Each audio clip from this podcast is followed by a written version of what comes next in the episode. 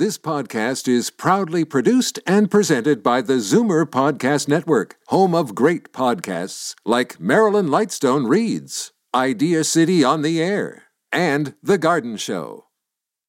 You're listening to an exclusive podcast of Fight Back on Zoomer Radio, heard weekdays from noon to one.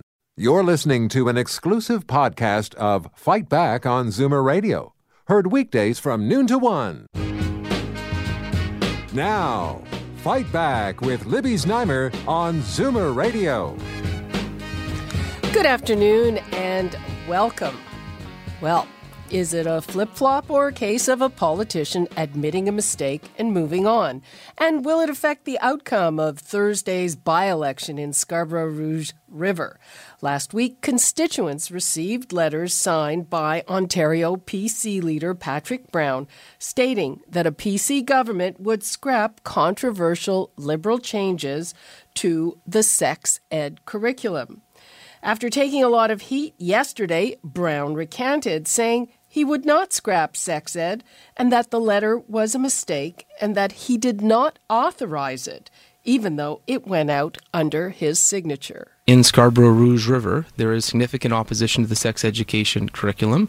Um, the many of the campaign activists there uh, felt this was uh, a hot. Well, it was a hot issue at the doors. They wanted um, to campaign on it. Ultimately, they went further than I was comfortable with, um, and hence why uh, I, I, wanted to come out and clarify. It's one thing to say we can do a better job in consultation. What I didn't feel comfortable with was the word scrap or stop sex education, uh, because that's certainly not my intention. It's not what I would do if I was premier. And I realize this may this may cost me the by-election in Scarborough Rouge River.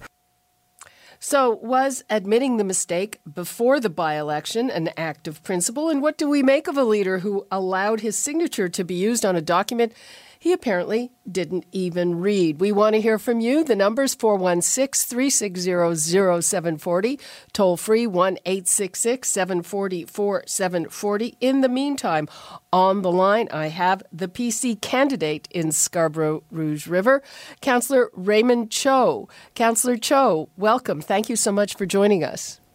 Thank you very much for inviting to your program and good afternoon. Good afternoon. So, was this letter a mistake? Do you agree? Well, uh, this is something uh, should be clarified by our leader. That he, I didn't write the letter, so it's uh, the question should be addressed to Patrick Brown. But me, as a PC candidate, I've been knocking on the door, and uh, in my writing, uh, this is a real uh, multicultural, diverse community.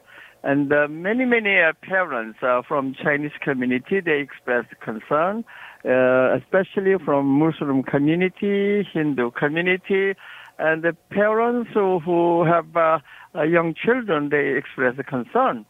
so I said, you know, I've been elected eight times, mainly because I have a big ears uh, democracy, uh, good democracy should have big ears, and uh, especially politicians, uh, they should have, have big ears, listen to the citizens. And uh, I've been listening to uh, whatever the issue, and I address the issue. And that's how I got elected eight times. Uh, Councillor Cho, a letter also went out in simplified Chinese. Uh, did that also say that a PC government would scrap the sex ed curriculum? I didn't. I didn't read the uh, Chinese uh, uh, translation. I read the uh, our leader Patrick Brown's letter. I also read the uh, Toronto Star article this morning and the editorial, and the editorial was a very good one. Uh, so I'm with the leader. But um, also, when I get elected uh, as a MPP, I like to voice uh, the parents' concern. And, uh, uh, you know, the, the whole thing uh, uh, happened mainly because this liberal government, they didn't do a good job in terms of uh, getting consultation and uh, uh, respect of the concern uh, of uh, the view of the parents. If they did the proper job, this issue uh, cannot be, should not be the issue. So, just so a minute. If I, I go back, uh, I, just like to follow up. So, you didn't even read the Chinese version that I went out to your constituents? I'm not Chinese. I cannot read Chinese character. My background is Korean, but I did read the English version. Uh-huh. That's why okay. I, I say I didn't read the Chinese uh, letter because I cannot read Chinese. Okay, well, that makes sense. I can't read it either. That's why I didn't read it. That's right. Same thing. Yeah. Uh, so, so basically, you're saying that uh, you agree with your leader that that you would not scrap this thing, but you would like to listen more. I'm I'm trying to get a sense of where you stand on this. That's right. Uh, yeah, that's an excellent point. I, I totally agree with uh, our leader, and uh, uh, we're all human beings. We make human error, and uh, if somebody makes a mistake, whatever the issue, I think uh, only big people could uh, admit and uh, apologize. But uh, I agree that the our leader said he will listen to the concerns of the parents. So we need a more ongoing consultation, whether it's a curriculum, whether it's rapid transit, whether economic uh, policy, whatever. We constantly go back, revisit, and make it better. And the curriculum, it, it could be one of them, and especially when so many parents express concern. So I'm more than uh, willing to listen to the parents, and I will be their voice at Queen's Park. Uh, the leader has said, Patrick Brown has said today that he thinks that um, clarifying this, that saying that he would not scrap it, might cost uh, you the election. Do you agree with that? Uh, I don't think it caused uh, an, any damage to my election. Uh, a lot of people they're voting for me because they have confidence in me, they trust me, they trust my judgment, and uh, I could say that I'm an honest politician. I listen, and uh, I never apologize. But uh, all I say is. Uh, uh, I will listen to the concerns of our parents and some parts of our, this uh, uh, sex health education curriculum is good. I don't like bullying. Before I become politician, uh, I was a school social worker. We shouldn't tolerate bullying, uh, homophobia, and uh, that section is good. But some of the parts, parents express concern. Then see how we could make it better. Uh huh. Yeah. And and so um, well, uh, so you would ask the leader to reopen it. Uh, I, I, leave up to the uh, the uh, the leader and the uh, PC policy, but uh, uh, I will listen to concerns and uh, I will bring this input to our PC and especially uh, whatever the policy we make, I, I, I will participate very actively and I'll be the voice of the parents uh, from Scarborough River. hmm And uh, what do you think, just in general, about um, Patrick Brown took responsibility for this letter, but it apparently went out without him looking at it, with his signature. I mean, how can something like that happen? And what does it say about your campaign? You know, uh, that kind of question should be addressed to our leader and our party staff, uh, the communication channel. Uh, so I don't think I'm the right guy to answer. Okay. On Okay. that note, uh, Councillor Cho, thank you very much for joining us. We appreciate it, and uh, best of luck to you on Thursday. Oh, thank you very much. I need that. Okay. bye bye. Okay, thank you. Have a good day. Okay, uh, we're going to have time for one call before we take a break, and we've got Ed in Toronto. Hi, Ed. Uh, how are you, Libby? Fine. How are you? Oh, not too bad, I guess. Uh, I just want to make a comment. Uh, uh, sounds like uh, Ch- uh, Councillor Chow or MP Chow. Uh, Not yet. He's still. Yeah.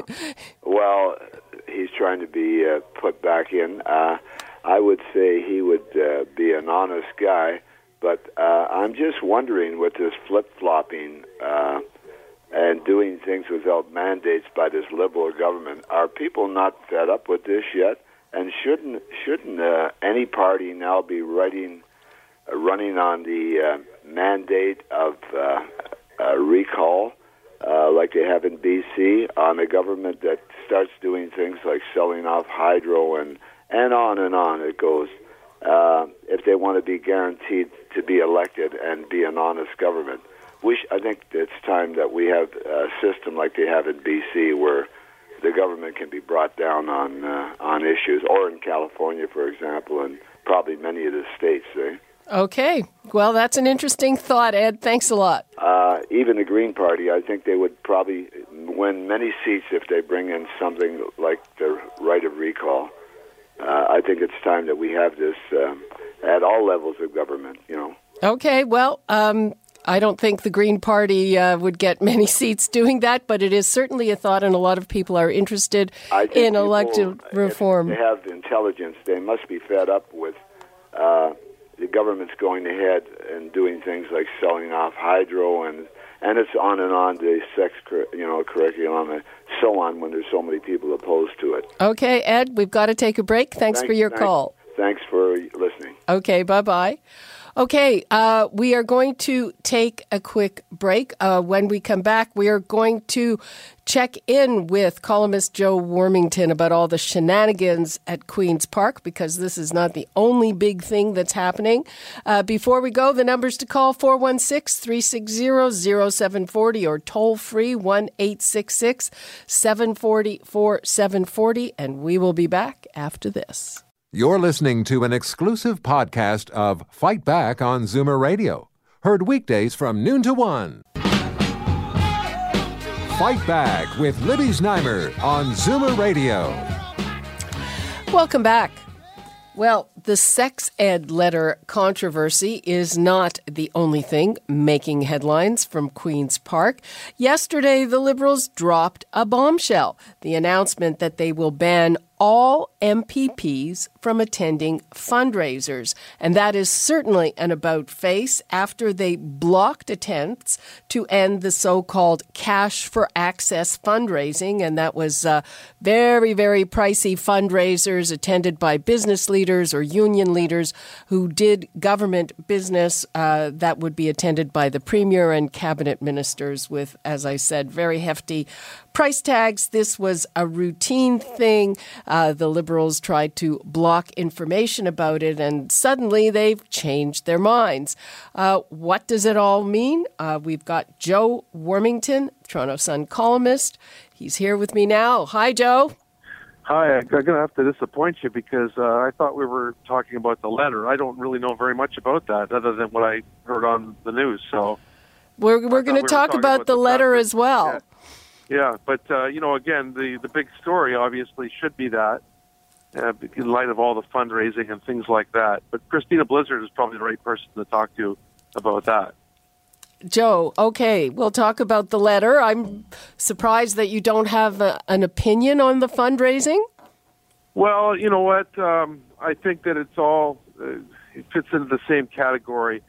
That I don't believe anything that is said at Queens Park, and I don't really you know, I know that they're going to continue to fundraise, and I know that there's a lot of that business of, you know, you help me on the election campaign, so then I help you later. It's just kind of human nature. So, you know, again, because I don't cover Queens Park uh, every day, I don't know a lot about the ins and outs of what why they're doing it that way, other than they've been caught in all their spending like I said, uh, I didn't realize it was about that. I thought it was more about. Well, we we are we have letter. been talking about the uh, sex ed letter. I was listening to uh, I was listening to Raymond Cho. I thought it was a great segment, and he's in a real pickle because here's a guy who is trying like heck to make headway. He's been elected, I think, seven or eight times as a councillor. Is a heck of a guy, Korean background, uh, done a great job in his ward, and yet his own leader goes and cuts his knees off. He's got Doug Ford out there with him, and uh, you know, stiff competition in a place that's never had a conservative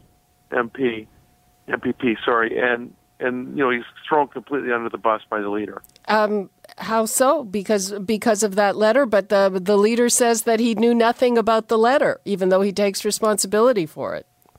Yeah, I mean that's really something. I mean, you imagine if uh, you're a pilot, you said you didn't know anything about you know the what you just drank or I mean, it's it's not fooling anybody. I mean, the guy was. I have a letter from a year and a half ago, which uh, in which Patrick Brown said that he was on the side of the parents and and that you know in the sex ed, and then he flip flopped it, and then he flip flopped back just two days ago, and now he's back to where he was. So I don't know what the truth is out of Patrick Brown's mouth, but uh, it looks pretty opportunistic, and I'm not not buying this business. He didn't know anything about the letter if that's the case, whoever sent that letter out would would have been fired.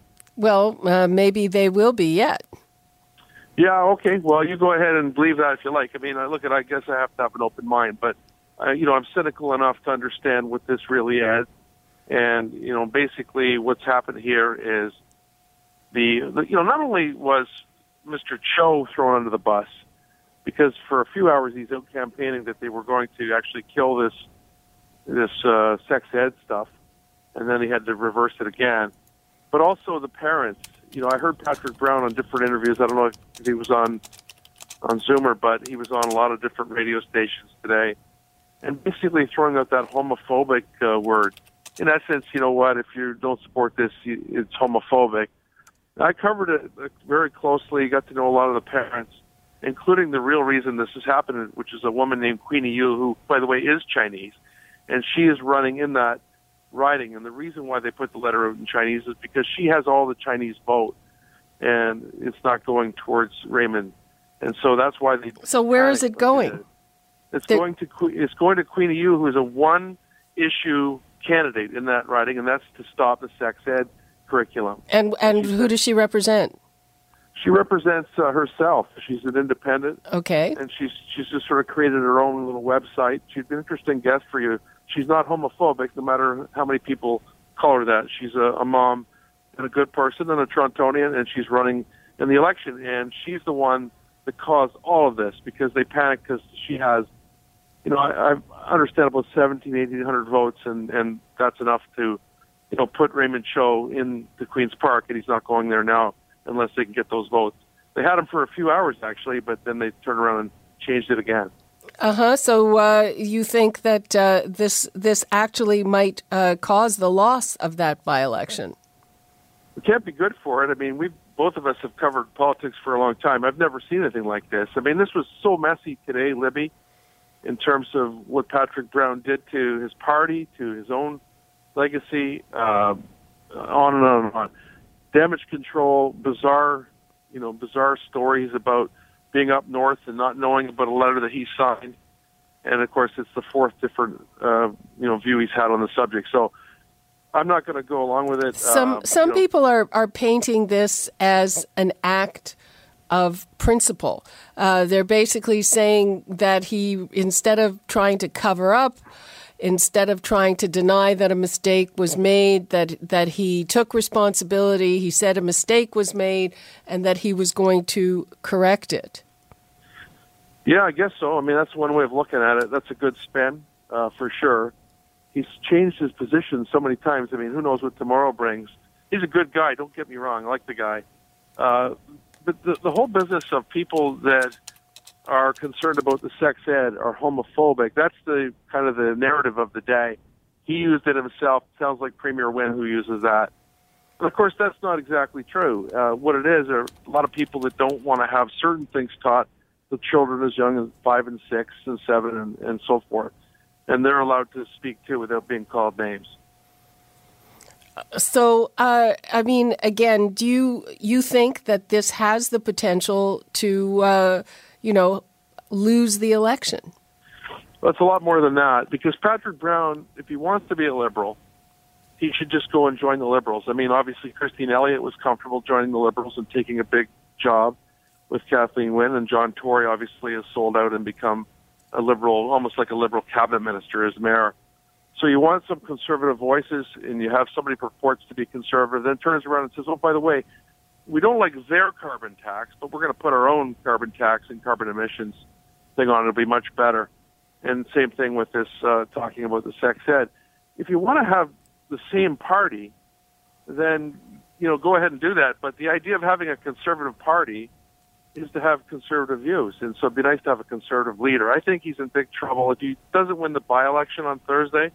There will be people on the social conservative side that will ask for his uh, resignation or at least move towards that.